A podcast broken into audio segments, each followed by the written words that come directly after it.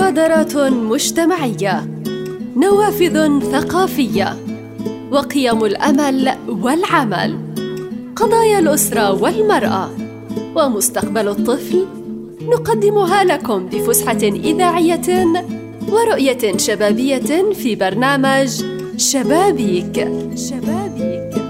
أكتر شي بحبه بهالبيت هو الشبابيك.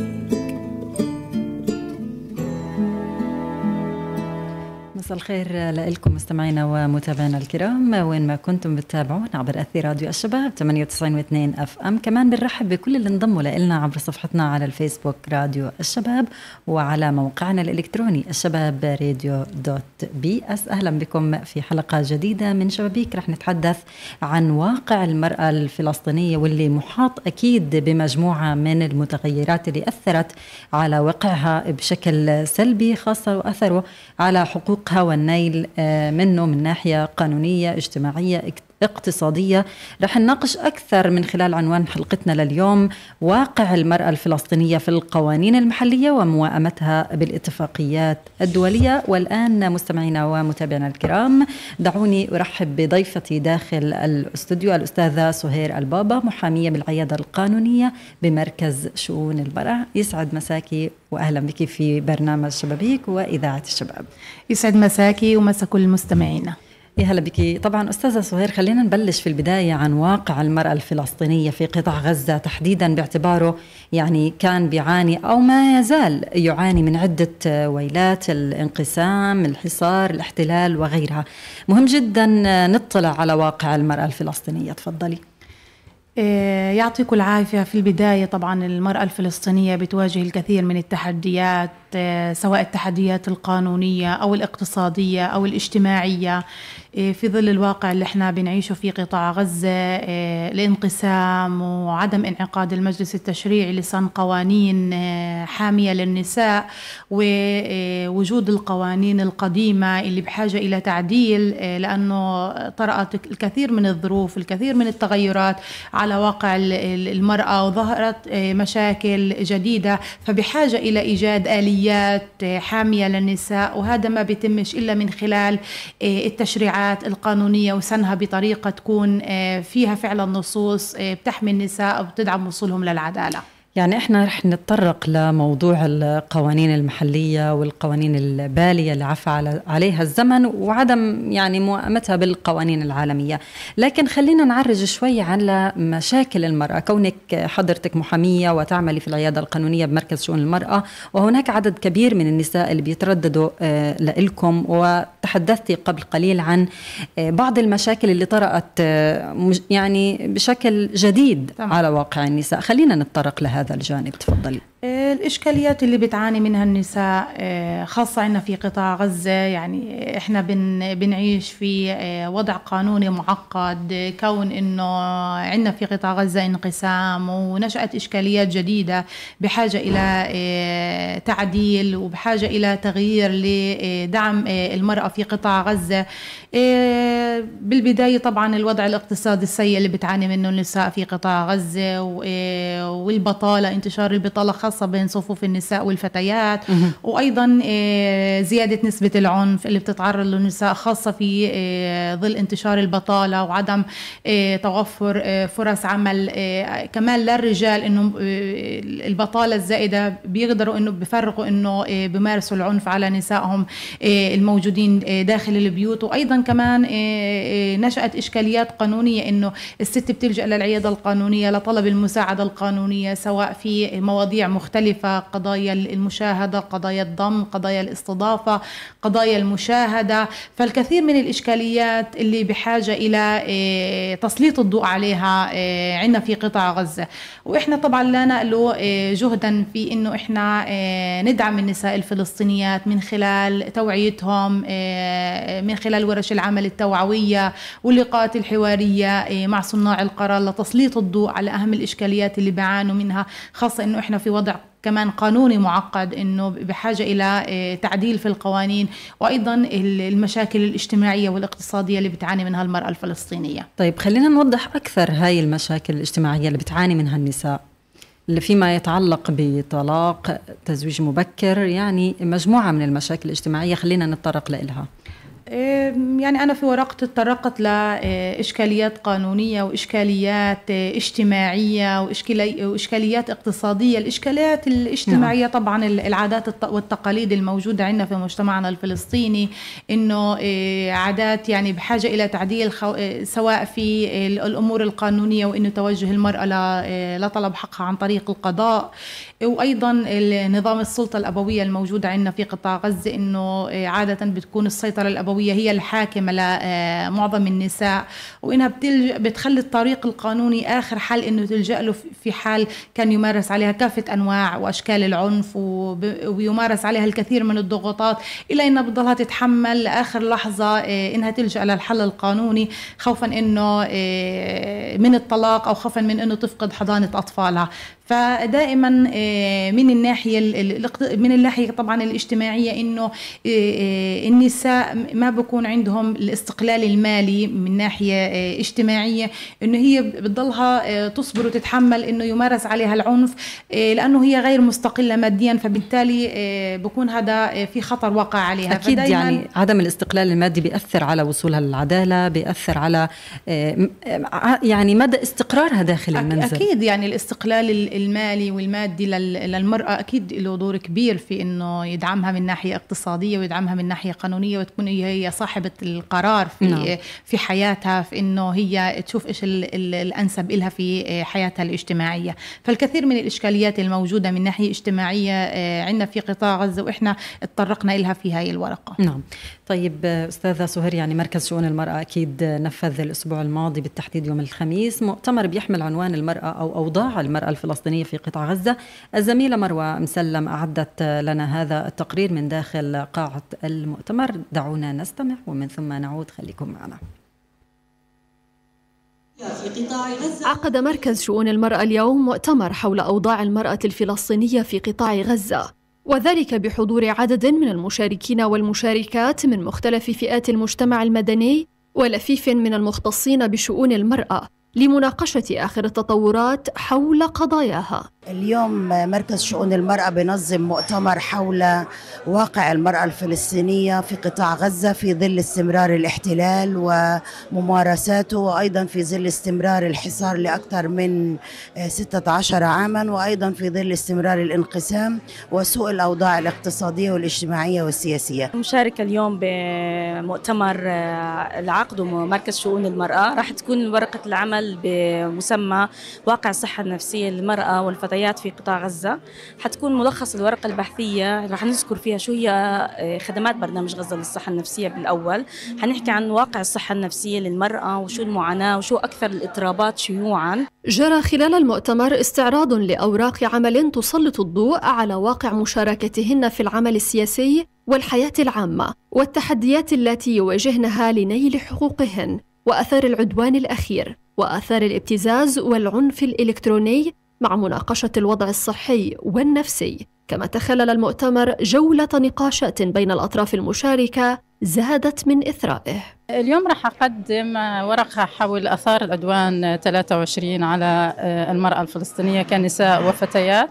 والانعكاسات اللي كانت من آثار نفسية أو آثار اجتماعية بتتعلق بالمرأة باعتبار المرأة هي الضحية الأولى لأي حرب أو أي انتهاكات إسرائيلية. المرأة الفلسطينية تعاني من تحديات كبيرة جدا تتعلق بتدني مشاركتها السياسية سواء على المستوى السياسي أو على المستوى المجتمعي، هذه التحديات بحاجة إلى معالجة، بحاجة إلى تركيز، بحاجة إلى تسليط الضوء عليها من خلال مثل هذه المؤتمرات التي تعالج واقع المرأة الفلسطينية. ودعا المؤتمر إلى تمكين النساء العاملات وتحسين القوانين والتشريعات التي تكفل لهن العمل في بيئة سليمة تؤهلهم لخوض الحياة الاجتماعية والمهنية دون عوائق وذلك بحضور كبير من المشاركين والمشاركات من مختلف فئات المجتمع المدني. إيه، ورقة العمل اليوم إيه، بتحكي عن التحديات اللي بتواجه النساء لنيل حقوقهم.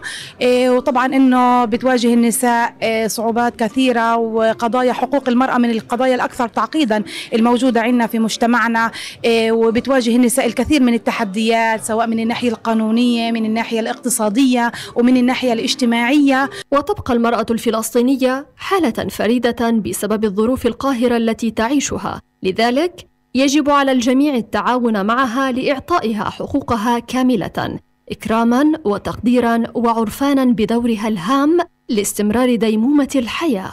وتبقى مفردات اللغة وبلاغتها قاصرة عن التعبير الحقيقي الذي يجب أن توصف به المرأة الفلسطينية فهي الشريكة والأم والمناضلة والتي تختلف عن مثيلاتها من نساء الأرض. لراديو الشباب مروة مسلم.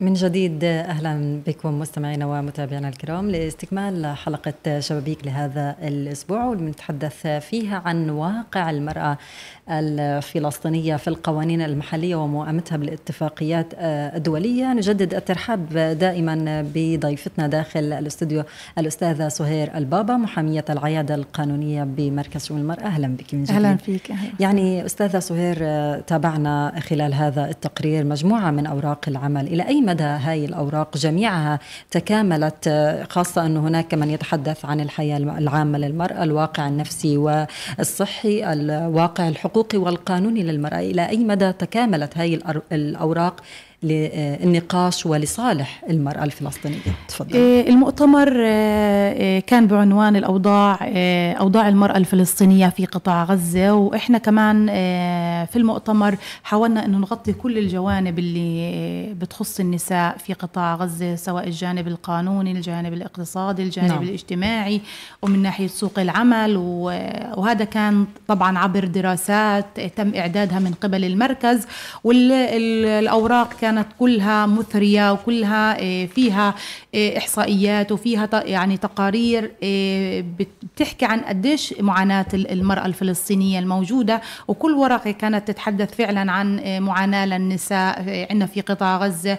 كل ورقة كانت تحمل الكثير من المعاني إنه إحنا ضرورة العمل على حل هاي الإشكاليات. وطبعا التوصيات اللي إحنا طلعنا منها من المؤتمر هذه ضرورة إنه إحنا نشتغل عليها. وكل ورقة ورقة كانت كانت موجود فيها العديد من التوصيات إنه يتم العمل آه، عليها فيما بعد لتحسين آه، الأوضاع آه، للمرأة الفلسطينية بشكل عام أكيد. يعني أستاذة سهير قدمت ورقة عمل داخل هذا المؤتمر ولكن من الناحية الاجتماعية ذكرت عدة قضايا عايشتها المرأة وأثرت عليها. يا ريت نستعرض هاي القضايا. طبعا يعني من الناحية الاجتماعية أنا تحدثت عن الكثير من الإشكاليات اللي بتواجه المرأة الفلسطينية يعني بتعاني النساء من عنف مركب عنف مزدوج إيه، متمثل في عنف الاحتلال والعنف الاجتماعي زي ما ذكرنا والسلطة الأبوية الموجودة وأيضا يعني إحنا كمحامين كمان بندرك هذه الإشكاليات بشكل عام يعني عدم الكفاءة بين الزوجين هذا كمان إشكالية كبيرة. التزويج المبكر ظاهرة التزويج المبكر لا تزالت موجودة وإحنا كمحامين بنلمسها يوميا في المحاكم الشرعية إيه، إيه، إنه إيه، كظاهرة موجودة وبحاجة يعني ما عملنا كثير من اللقاءات والورش العمل إلا إنه يعني موجودة هاي هاي الظاهرة بشكل طب, طب شو السبب لوجودها؟ هل لا زالت العادات والتقاليد مسيطرة لحتى اليوم في ظل التطور والعلمانية؟ العادات والتقاليد في مناطق معينة لا زالت والوضع الاقتصادي السيء بيؤدي إلى كمان ازدياد ظاهرة التزويج المبكر نعم. وأيضا هذا يعني إحنا درا يعني دراسات عملناها في مركز شؤون المرأة لهذا الموضوع وهذا الموضوع لازلنا إحنا كمان بنوعي فيه في آه، ورش العمل التوعوية. نعم. وأيضا آه، ظاهره هجرة هجرة الأزواج هجرة عدد كبير من الأزواج خارج قطاع غزة وترك زوجاتهم داخل القطاع بيتحملوا الأعباء والمسؤولية. هذا كمان من الناحية الاجتماعية تعتبر ظاهرة وإحنا كمركز عملنا دراسة على هاي الموضوع وهذا أثر بشكل كبير. يعني الحالات اللي بتلجأ للعيادة القانونية لطلب التمثيل القانوني والمساعدة القانونية معظمها إنه أزواجهم سافروا خارج قطاع غزة وبالتالي هذا له تبعاته القانونية وتبعاته الاجتماعية على المرأة إنه هي اللي بتتحمل أعباء الأسرة وإنه كمان هي بتواجه عنف ممارس عليها من أهل الزوج إنه هي بتكون بين خوف إنه هي تخسر حضانة أطفالها وإنه هي تطلب الطلاق. فبتكون الأمور صعبة على النساء في هاي الحالة فبتلجأ لإرشادها من ناحية قانونية وبنقدم لها خدمات متعددة القطاعات وخدمات إدارة الحالة لنقدر نساعدها ونقدم لها الخدمات القانونية اللي هي بحاجة إلها. طيب بما إنه بنحكي عن الخدمات متعددة القطاعات الحلقة الماضية كنا بنتحدث عن هذا الموضوع وفردنا حلقة كاملة عن هذا الموضوع. هل بتواجهوا أنتم في مركز شؤون المرأة صعوبة في إنه ما فيش يعني جهة معينة بتقدر إنها ترسل الحالات من مؤسسة لمؤسسة أخرى بحيث إنه اللي إجت أو الحالة سين لما بتيجي عند مركز شؤون المرأة بتتلقى منك خدمة وبتروح على عايشة خلينا نقول وبتروح على حياة وبتروح جهات تانية. أنتم ما بيكون عندكم دراية إلا إذا كان يعني الجمعيات بينكم وبين بعض في تواصل. هل بتحسوا أنه لازم تكون في جهة حكومية موجودة يعني تقدم هاي الخدمة بالنسبة لكم عشان تسهل عملكم؟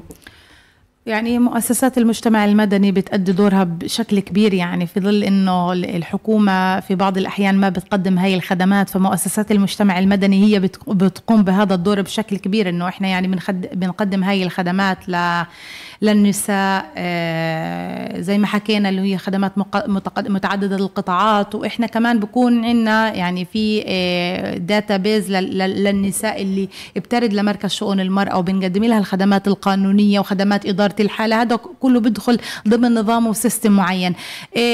أكيد في تواصل بين بين المؤسسات يعني خاصة إحنا بيننا وبين جمعية عايشة وبين بعض المؤسسات إنه ما يكون في ازدواجية في الحالات اللي بتقدم اللي بتلجأ لطلب المساعدة عبر سيستم معين. فبالتالي إنه السيدة اللي بتكون بتلجأ لمركز شؤون المرأة ونقدم لها خدمات أكيد يعني ما ما ما بترجع لمؤسسات ثانية فبكون في آلية معينة لهي الخدمات. نعم. طيب أستاذة سهير خلينا نروح لموضوع أو نقطة التحديات اللي بتعيق وصول المرأة إلى مؤسسات العدالة. التحديات اللي بتعيق المرأة في وصولها لمؤسسات العدالة تحديات كبيرة. يعني إحنا كمحامين طبعا بنلجأ لهاي بنلجأ لحل هاي الإشكاليات. إنه طول أمد التقاضي بالدرجة الأولى يمكن هو اللي بخلي الست ما تلجأ لطلب المساعدة القانونية لأنه طول أمد التقاضي بخليها إنه هي ما تلجأ للمحاكم الشرعية. وأيضا الإجراءات القانونية المعقدة اللي اللي موجودة في المحاكم اللي, اللي السيدة بحاجة إلى محامي يقف معها للإجراءات لأنه الإجراءات القانونية طويلة ومعقدة والتأجيلات في المحكمة بين كل جلسة وجلسة فترة طويلة. فهي بخلي الست إنه ما ما تطلب المساعدة القانونية بشكل بشكل كبير لأنه في تحديات بتواجهها. نعم. وأيضا الوضع الاقتصادي السيء اللي بتعاني منه النساء بدرجة كبيرة بتخليها تلجأ للمؤسسات المجتمع المدني لطلب المساعدة القانونية لأنه أكيد إحنا يعني بنشتغل بناء على معايير والحالات اللي بتطلب المساعدة القانونية. هذه حالات فعلا محتاجة وبحاجة إلى مساعدة قانونية. وأيضا قضم القوانين الموجودة عندنا في قطاع غزة. هذا تحدي كبير إحنا بنواجهه لأنه بتنشأ إشكاليات بتنشأ عقبات موجودة. بحاجة إلى إيجاد نصوص قانونية فعلا يتم إيجاد حل لهي الإشكاليات زي النساء المهجورات زي قضايا الاستضافة زي احتفاظ السيدة المطلقة بحضانة أطفالها. في ثغرات كثيرة موجودة في القانون وإحنا نأمل أنه يتم تعديل القوانين إلى إيجاد قوانين حامية للنساء. أكيد هذا يعني بجهودكم أستاذة سهير. معنا الآن عبر الخط الهاتفي المحامي الأستاذ سعيد عبد الله وهو أكيد مهتم يعني في مجال العنف ضد المرأة والتدريب في هذا المجال. مهم جدا أنه يعني نرحب فيه بالبداية أكيد عبر أثير راديو الشباب وبرنامج شبابيك. يسعد مساك بكل خير أستاذ سعيد. اسعد الله مساك بكل خير زميلة أمل وكمان يعني بوجه التحية للزميله الاستاذه سهير البابا مديرة العيادة القانونية في مركز شؤون المرأة وكمان على جهدها في الورقة الأخيرة اللي بذلته في المؤتمر. يعني اللي وضح كثير قضايا لها علاقة بقضايا النساء وكمان يعني التحية لجميع المستمعين وكل عام وأنتم بخير. وأنت بألف خير وصحة وسلامة أكيد هي بتحب تمسي عليك. أستاذ. سعيد يعني إحنا اليوم عنوان حلقتنا لليوم هو واقع المرأة الفلسطينية في القوانين المحلية وموائمتها بالاتفاقيات الدولية وحضرتك أكيد على اطلاع على هاي. النقطة تحديدا خلينا نحكي هل هناك يعني آه، فجوة ما بين القوانين المحلية والقوانين الدولية خاصة بالجزيئات اللي تتعلق بالنساء آه،. تمام يعني تفضلت الاستاذ سهير يعني آه، اعطت إطلالة سريعة على كافة التحديات والمعوقات اللي بتواجه المرأة الفلسطينية آه، من الناحية القانونية. آه، للأسف يعني إحنا في فلسطين نملك كثير من القوانين والمواد القانونية التي آه، يعني تساعد المرأة في الوصول للعدالة ولكن هناك يعني آه، تعطيل المجلس التشريعي لإعادة فن التشريعات والقوانين التي تلزم المرأة للوصول للعدالة أثر عليها من ناحية سلبية. الآن يعني أغلب القوانين المطروحة على الطاولة اللي قابلة للنقاش، أنت بتحكي عن قانون الأحوال الشخصية، القانون هو القانون الأهم واللي واللي ماخذ حيز كبير وحجم يعني قضاء كامل القضاء الشرعي فقط بيحكم بقانون الأحوال الشخصية، نعم. فتصور إنه هذا القانون يعني يحتاج للكثير من التعديلات ووجود آه، يعني آه، تعطل المجلس التشريعي اثر عليه سلبا يعني رغم إنه يسجل للقضاء الشرعي إنه هو أصدر يعني الكثير من التعميمات التي تفيد والتي هي لصالح المرأة ولكن هناك بعض الفجوات.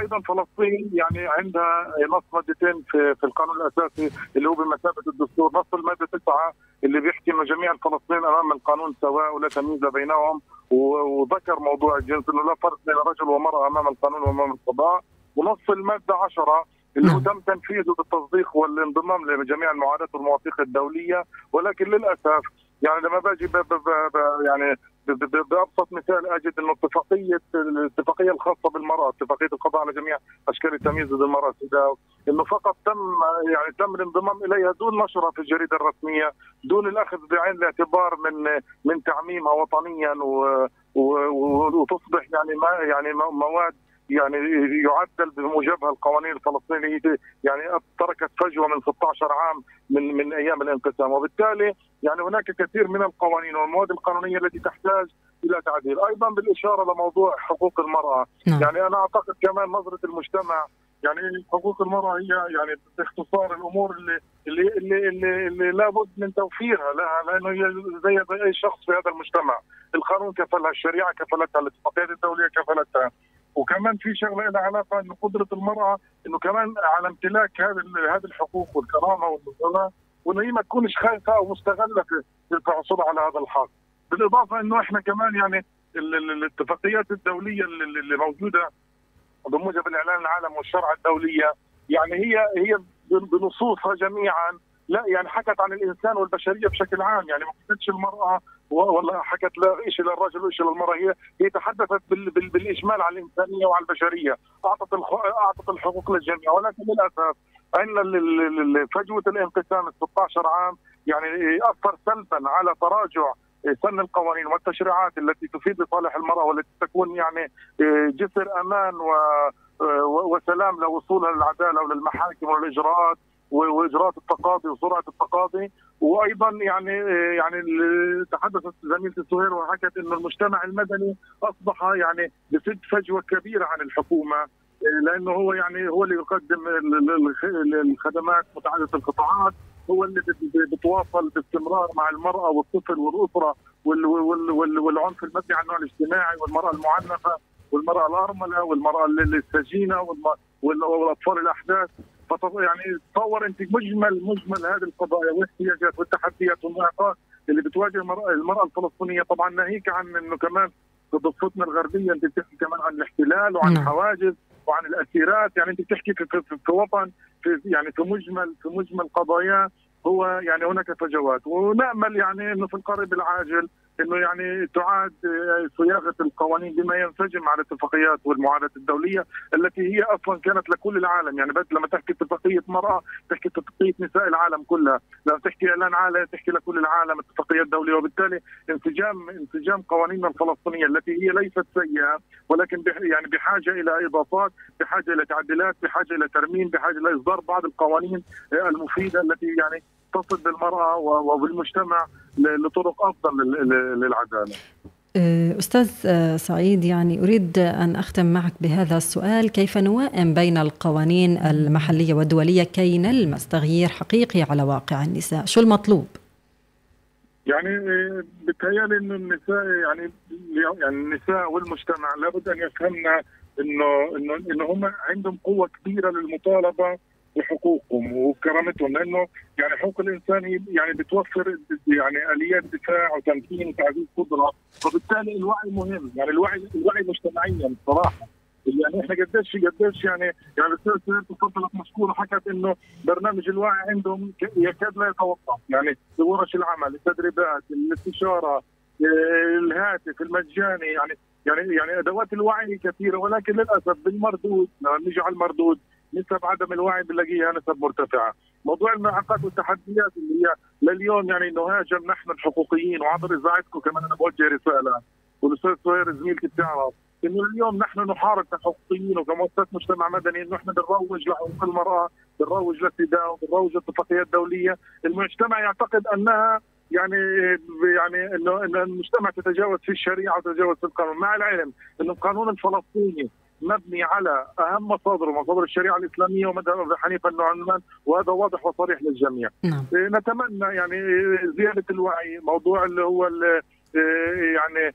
دمج المرأة في كافة القطاعات اللي لها علاقة بالتمكين القانوني والتمكين الاجتماعي والاقتصادي يعني أن يصل بنا إلى قوانين يعني ناجعة وقوانين تستطيع أن تتوائم وتتلائم مع كافة احتياجات النساء أمام أمام القانون والقضاء وأمام المحاكم للوصول إلى أكثر عدالة خاصة ان انت تتفاجئ يوم بعد يوم في مجتمعنا إنه بتظهر عندك يعني أمور تطرأ جديد مثل هجرة الأزواج تحدثت عنها زميلتي نعم. في موضوع الإنترنت تكنولوجيا التجاره الالكترونيه الجرائم الالكترونيه وبالتالي نحن فعلا بحاجة لمواكبة هذه القوانين والاتفاقيات لنصل إلى إلى قوانين تنسجم مع القضايا المجتمعية اللي تظهر علينا كل يوم ونحن نتفاجأ بفجوة في النص وفجوة في القانون والتطبيق والتنفيذ بالإضافة لعندك يعني كمان القائمين على إنفاذ القانون وأصحاب الواجب اللي هم بحاجة أصلا لاعاده تهيئة وتوعيه واطلاع أكثر على هذه الاتفاقيات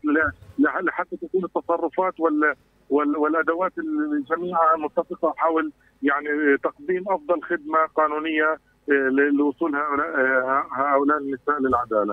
يعني نأمل أنه يتم العمل بما تقدمت به الأستاذ سعيد عبد الله عبد الله عفوا المحامي والناشط الحقوقي. شكرا جزيلا لك على ما تقدمت به. وعودة من جديد إلى ضيفتي داخل الاستوديو الأستاذة سهير البابا المحامية بالعيادة القانونية بمركز شؤون المرأة. يسعد مساكي من جديد أستاذة سهير. مساك يا رب. إذا بتحبي تعقبي على كلام الأستاذ سعيد عبد الله تفضلي. إيه طبعا إيه بثني على كلام الأستاذ سعيد لأنه فعلا أثار الكثير من الموضوعات المهمة وخاصة خاصة موضوعات ضرورة موائمة القوانين المحلية مع الاتفاقيات الدولية خاصة أنه فلسطين وقعت على العديد من الاتفاقيات آه، وخاصة اتفاقية القضاء على كافة أشكال التمييز ضد المرأة آه، بدون أي تحفظات فلا بد أنه يكون آه، موائمة للقوانين الفلسطينية المحلية مع الاتفاقيات الدولية.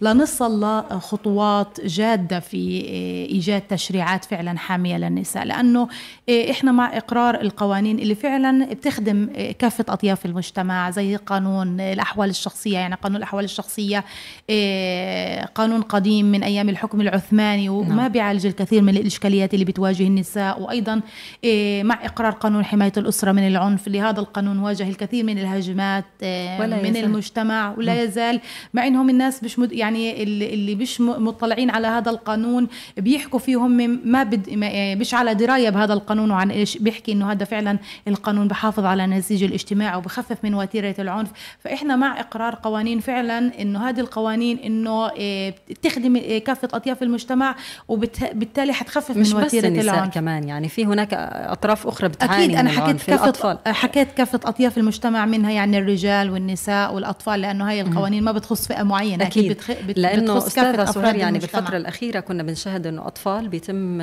قتلهم آه، حسب التحقيقات بتبين إنه الأب و- وتبين إنه زوجة الأب الأم صحيح. طبعا منفصلة عن زوجها فيعني قديش مهم كمان إنه مش بس النساء كمان الأطفال بحاجة إلى آه، يعني حماية أكيد. أكثر آه لأنه هي يعني هي القوانين آه لو تم آه وضع آه نصوص فعلا بتردع ال- الجنى إنهم وبتوضع عقوبات حازمة لهم فبالتالي هذا حيكون رادع لناس تانيين إنهم ما يرتكبوا هاي الجرائم. فضرورة إنه التجديد العقوبات وإيجاد قوانين فعلا فيها عقوبات محددة ومؤكدة لكل جريمة ما تكون هاي الأمور عامة. فبالتالي تخصيص هاي ال- ال- المواد وتخصيص هاي العقوبات بيكون فعلا جدوى من ناحية قانونية. يعني خليني أحكي في نقطة قانون العقوبات. يعني أكيد ذكرتي في الورقة بأنه نحتاج إلى قانون عقوبات. يعني يوائم مستوى وحجم الجريمة ال-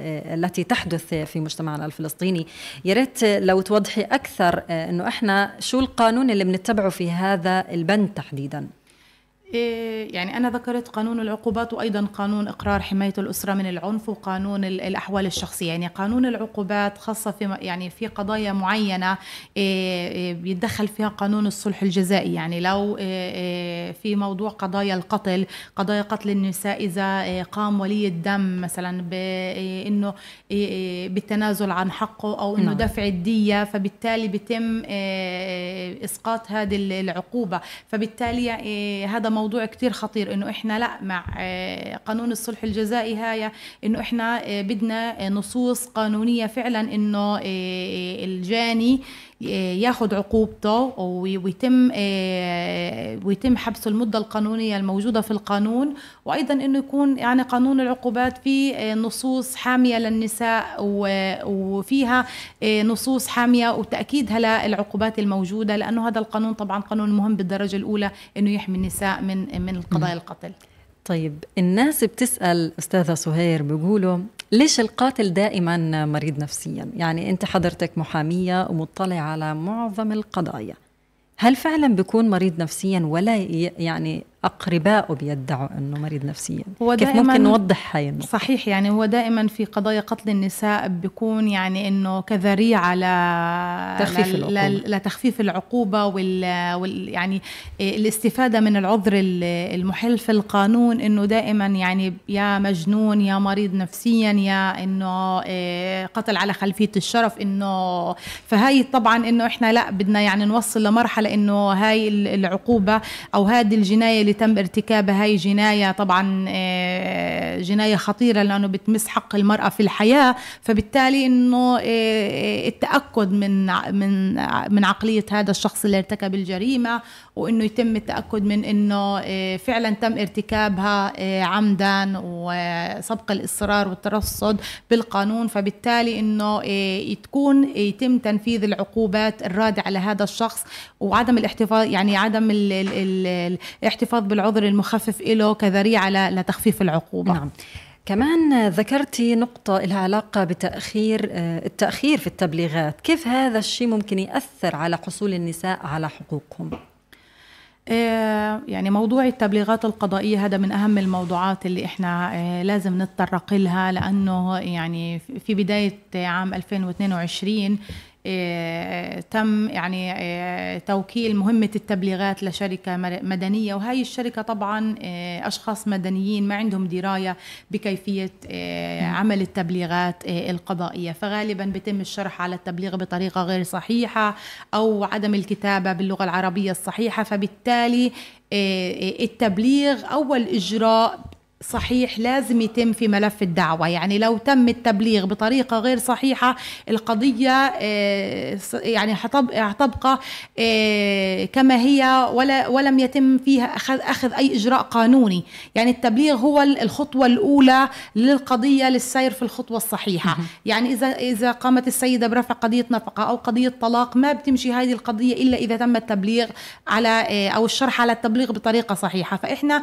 دائما نفاجئ إنه إيه، لم يتم تبليغه أو الشرح تم بطريقة خاطئة أو مش الشخص المراد تبليغه هو اللي إيه، تبلغ في هاي القضية. فهذا طبعا معيق إيه، معيق بالدرجة الأولى للسير في إجراءات الدعوة. فبالتالي إذا كان هناك خطأ بيتم تأجيل القضية مرة ومرتين وثلاثة وهذا طبعا في ضرر واقع على النساء من تأخير إصدار الأحكام والتأخير في نظر القضايا. فبالتالي يجب معالجة هذه الموضوعات بدرجة كبيرة. وإحنا طبعا يعني بنحاول إنه نتعدى هاي هاي الإشكالية في إنه نتواصل مع موظفي الشركة آه، ومحاولة إيجاد آليات للتخفيف على كاهل النساء في موضوع التبليغات القضائية. يعني آه، في هاي النقطة تحديدا شو اللي بيصير عند النساء؟ هل بتقوم بإعادة طلب مرة أخرى في موضوع التبليغ؟ يعني بتدفع رسوم كمان زيادة عليها؟ وخاصة إنه أكيد ظروف هاي النساء بتكون صعبة.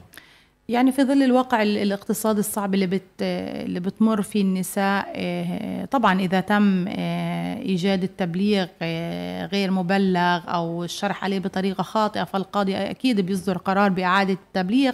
فاعاده التبليغ هذه بدها رسوم قضائية جديدة فبالتالي هذا عبء كبير بيقع على كاهل النساء إنه هي بدها تدفع رسوم إعادة التبليغ طبعا وتعمل طلب جديد وتستنى لسه يتبلغ المدعى عليه بالجلسة. فهذا كمان بيقع آه، بيثقل على قاهل آه، على كاهل النساء عبء أكبر إنه هي هي بدها تدفع رسوم التبليغ. أو إذا كان إحنا كمؤسسة بنقدم خدمات قانونية للنساء إحنا بنتولى هذه المهمة وإحنا بنقوم بالتبليغ آه، عن هذه السيدة. فطبعا يعني التبليغات كثيرة حدث ولا حرج على موضوع التبليغات القضائية فبالتالي بحاجة إلى إيجاد آليات معينة من قبل شركة مرسال لتسهيل عملية إجراء التبليغات القضائية. هل ناقشتوا هذا الموضوع مع أجهزة العدالة؟ أكيد إحنا عملنا لقاءات كثيرة ولقاءات حوارية عن هذا الموضوع موضوع التبليغات القضائية وأكيد يعني تم في وعودات بأنه إيجاد حل لهي الإشكاليات. وإحنا طبعا بنحاول إنه إن نعمل لقاءات ونروح على شركة ميرسال نفسها ومع الموظفين نتواصل معهم على أساس إنه كيفية الشرح على التبليغ وإنه هذا الشخص في المكان كذا إذا كان مجهول محل الإقامة إنه يتم الشرح على التبليغ بطريقة صحيحة. ف يعني معناته صار في عملية توعية من قبلكم لهي الشركة. أكيد يعني لأنه إحنا بحاجة لإنه تمشي الإجراءات بطريقة صحيحة فبالتالي إنه بيتم التعامل معهم وتعريفهم كيفية الشرح على التبليغ بالطريقة الصحيحة. طيب بالنسبة للنساء ذوات الإعاقة كيف يعني بيعانوا من عملية حصولهم ونيلهم لحقوقهم؟ آه، النساء ذوات الإعاقة يعني فئة مهمة في المجتمع وإحنا طبعا آه، دورنا بشكل كبير إنه إحنا آه، ندعم وصولهم للعدالة خاصة في موضوع تقديم الاستشارات القانونية لهم وإذا حالة احتاجت إلى تمثيل قانوني أيضا إنه إحنا نقوم بالترافع عنهم في المحاكم الشرعية لأنه ذوات الإعاقة من يعني فئة خاصة وبحاجة إلى حماية وبحاجة إلى رعاية. وغالبا هاي الفئات بيكون عندها كثير من من المعيقات لأنه تلجأ لمؤسسات بتقدم خدمات قانونية. إيه، إحنا يعني بكون عندنا صعوبة في إيه، الوصول لهي الفئة. بس من خلال ورش العمل التوعوية من خلال اللقاءات إيه، بنشوف مؤسسات المجتمع المدني اللي بترددوا عليها هدول النساء اللي ذوات الإعاقة اللي بحاجة إلى تقديم مساعدات آه، قانونية أيضا عبر التواصل عبر الخط المجاني وعبر تليفون المركز إنه السيدة اللي ما بتقدر تصل آه، للمركز إنه إحنا تتواصل معنا عن طريق الخط المجاني وعن طريق تليفون العيادة القانونية. فبالتالي بكون إحنا كمان بنتواصل مع هاي السيدة اللي ذوات الإعاقة اللي بحاجة إلى تقديم مساعدة قانونية عبر التليفون إنه نقدر إنه ندعمها من ناحية نعم. قانونية. يعني الناس اللي بيسمعونا الآن وعارفين إنكم بتقدموا خدمات قانونية متعو... متنوعة للنساء آه، ذكرتي الخط المجاني. إذا فينا إحنا يعني نذكر هذا هذا الخط للناس لحتى يتواصلوا معكم يكون في آه، آلية تواصل معينة بينكم أكيد يعني آه، الرقم المجاني 1800 333 666 ورقم وجوال العيادة القانونية بشكل مباشر مع المحاميات المقدمة 8 22 31 42 هاي الأرقام طبعا ما يترددوا بالتواصل معنا وإحنا يعني على استعداد دائم إنه إحنا نقدم لهم المساعدة القانونية. إن شاء الله. طيب أستاذة سهير يعني شو العلاقة ما بين الاستقلال المادي للنساء والعنف في المقابل أثر التمكين الاقتصادي على واقع النساء؟ يعني التمكين القانوني والتمكين الاقتصادي يعني يعني مرتبط ارتباط وثيق في بعض لأنه يعني إذا السيدة إيه، تم تمكينها من ناحية اقتصادية وأصبحت مستقلة ماديا قادرة إنه هي تدير أمور حياتها وأمور بيتها فأكيد هذا حيعطيها القوة في إنه هي إيه، تتغلب على صعوبات الحياة. وأكيد إنه آه، تمارس حياتها بشكل طبيعي. أما إذا كانت آه، السيدة آه، غير مستقلة ماديا فهذا طبعا حيخلي حجم العنف الممارس عليها كبير كتير لأنه هي طبعا من ناحية اقتصادية صعب أنه هي تتوجه لجهة قانونية أو صعب أنها تتوجه لأي جهة أنه تحميها. فالاستقلال المادي بدرجة كبيرة إيه، داعم أساسي للمرأة أنه هي إيه، تتقدم خطوات إلى الأمام. وأيضا التمكين القانوني يعني معظم النساء بيبقى ممارس عليها العنف. إيه، بدرجة كبيرة مرة ومرتين وثلاثة وبالتالي سكوتها ممكن يخليها تفقد حياتها. نعم. فبالتالي إيه، ضرورة مطالبة النساء من ناحية قانونية وتمكينهم من ناحية قانونية لأنه إذا ممكن إيه، تعرضت لعنف تروح تتوجه لجهة قضائية أو تقدم شكوى. فتقديمها للشكوى ممكن يحميها من بعد هيك إنه من الاعتداء عليها مرة ثانية لأنه سكوتها ممكن يتم ممارسة العنف عليها بشكل كبير. فأكيد الاستقلال المادي والاستقل والتمكين التمكين القانوني بدرجة كبيرة مهم للنساء. يعني خليني أختم معك كيف ممكن آه، نغير من واقع النساء؟ وأربط هذا السؤال بمجموعة التوصيات اللي توصلت لها خلال ورقتك اللي قدمتها في المؤتمر الأخير. تفضلي. طبعا يعني تغيير واقع النساء إحنا يعني أكيد بنأمل بدرجة كبيرة إنه إحنا يعني لا نألو جهدا إنه إحنا آه، دائما في اجتماعاتنا وفي لقاءاتنا ومن خلال آه، الترافع عن النساء في المحاكم الشرعية إنه إحنا نغير من واقع النساء سواء القانوني الاجتماعي الاقتصادي وإحنا بالدرجة الأولى آه، يعني يمكن التوصية المهمة اللي هو إقرار قوانين حامية للنساء زي قانون حماية الأسرة من العنف وقانون نعم. الأحوال الشخصية وأيضا كمان إنه يتم وضع استراتيجيات وخطط وطنية للقضاء على العنف ضد المرأة وإقرار قوانين حامية وأيضا ضرورة موائمة الاتفاقيات الدولية مع القوانين المحلية لأنه هذا بالدرجة الكبيرة حيساهم في قلة نسبة العنف الموجوده عندنا في قطاع غزة نعم. وأيضا آه، المساهمة في خلق مشاريع آه، للنساء يعني عندنا نسبة كبيرة من النساء الأرامل النساء المطلقات اللي بتعول أسر فهاي كمان بالدرجة الكبيرة ومن ضمن إحنا نطاق آه، عملنا إنه إحنا ندعم هاي النساء الارامل المطلقات من ناحية اقتصادية من ناحية قانونية لندعم وصولهم للعدالة ونقدم لهم الخدمات القانونية بشكل كبير. يعني آه، أوضاع النساء بحاجة إلى الكثير من الجهود وإحنا كمان دائما على تواصل مع النساء بدرجة كبيرة لندعم وصولهم للعدالة ونقدم لهم الخدمات القانونية.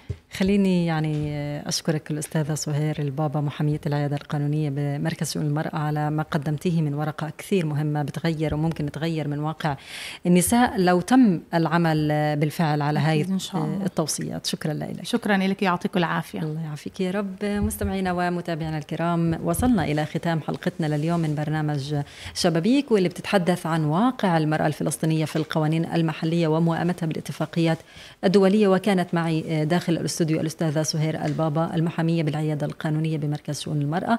كان معنا عبر الاتصال الأستاذ المحامي سعيد عبد الله وناشط حقوقي أكيد. كان معنا تقرير من إعداد الزميلة مروة مسلم في الختام. أكيد بشكر فريق العمل لهذا البرنامج من الهندسة الإذاعية الزميل حسام الخطيب ومن الكاميرا محمد الفقعاوي ومن البث المرئي الزميل محمد الجرو. وهذه تحياتي أمل بريكا دمتم بود وإلى اللقاء. طموحاتنا وتطلعاتنا. وطبعا أكيد رح أضل ورا حلمي. مبادراتنا وأفكارنا. أه وهي المبادرة كانت من أجل الخير. قيمنا ومشاعرنا روابطنا الاجتماعية ووفقنا المستقبلية. في برنامج شبابيك. في برنامج شبابيك.